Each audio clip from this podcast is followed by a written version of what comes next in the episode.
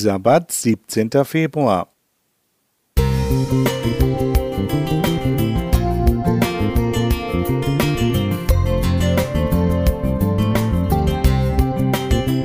Ein kleiner Lichtblick für den Tag.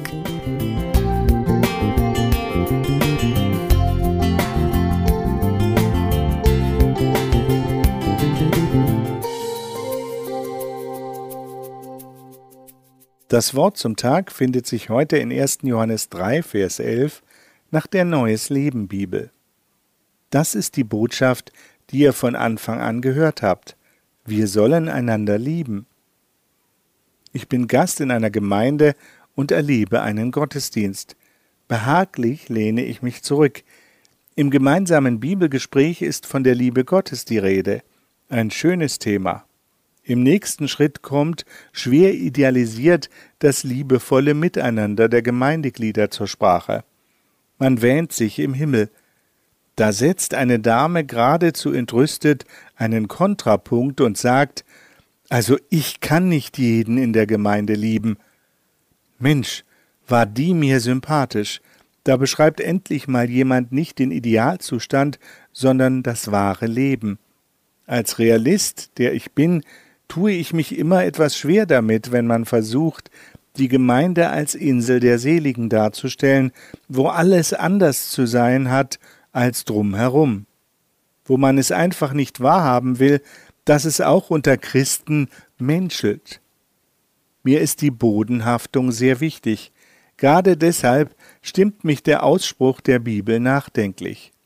Macht doch Jesus unmissverständlich die Liebe unter seinen Nachfolgern zum Prüfstein der Jüngerschaft in Johannes 13, Vers 35. Und damit habe auch ich, wie die Dame im Bibelgesprächskreis, da und dort meine liebe Not.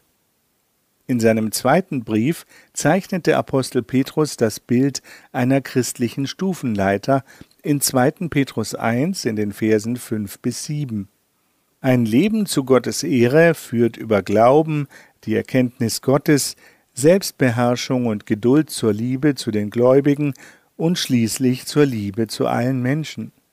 Offenbar war es Petrus sehr bewusst, wie schwer Nächstenliebe zu leben ist, innerhalb und außerhalb der Gemeinde. Deshalb setzt er sie auf die obersten Sprossen dieser Leiter und möchte uns dazu ermutigen, den Stil des Reiches Gottes in unseren Begegnungen auszuprobieren. Nicht selten führt der Weg in Gottes Nähe über diejenigen, die uns begleiten. Sich mit ihnen auseinanderzusetzen, kann schmerzhaft sein, aber auch heilsam. Die Liebe zu unseren Nächsten lässt sich weder anordnen noch erzwingen. Aber am Handeln Jesu, der selbst die Liebe in Perfektion ist, können wir sie erlernen. Ob dieser Geist des Reiches Gottes in unsere kleine Welt passt und sie verändern kann? Lassen wir es darauf ankommen.